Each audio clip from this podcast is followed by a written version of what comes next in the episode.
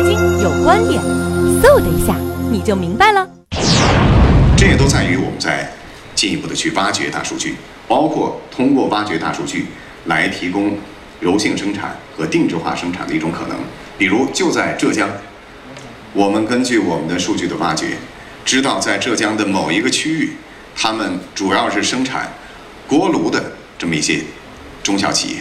这些中小企业，他们每个月的需求量是三千吨的钢材，但是它对于这种钢材的需求是需要一个特殊的性能的一个加强。因为我做锅炉，我需要去折弯，所以我把这样的一个特殊的需求，以及他们的用量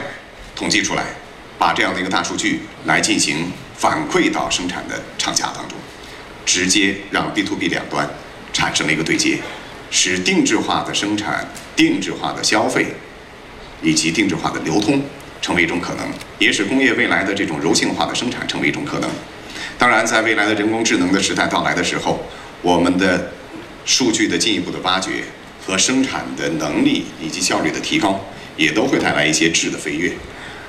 在这个工业互联网的这个发展的过程当中，啊，很多的投资人也在做出一个基本的判断，认为。未来的发展的机会，至少是在未来的五年当中，可能增长速度、幅度最高的，应该是在 B to B 这样的一个领域，尤其是在大宗商品这个领域。从目前的数据上来判断的话，以阿里和京东为代表的 B to C 的消费互联网，渗透率在逐渐的增大。但是每年的平均增长是在百分之十，而刚刚起步的 B to B 这样的一个领域，因为是起步相对比较晚，但是它每年的交易量相对的比较大，增长的速度和增长额几乎是在以每年百分之二十的速度在增长，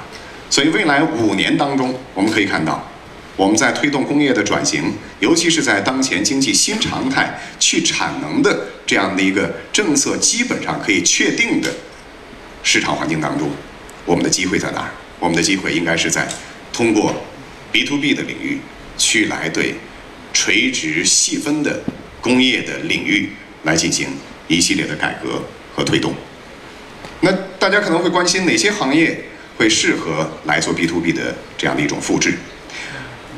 刚刚彭雷也介绍了，呃，我还是胖猫创投的合伙人。我们找钢网呢，在去年，啊，和经纬、和红杉，啊，还有上海嘉定创投联合成立了一支胖猫胖猫创投基金。我们也已经投资了十来家 B to B SaaS 工业四点零啊相关的这些创业企业。我们在天使轮啊投入资金，并且有可能的情况之下。也让他们在上海我们的办公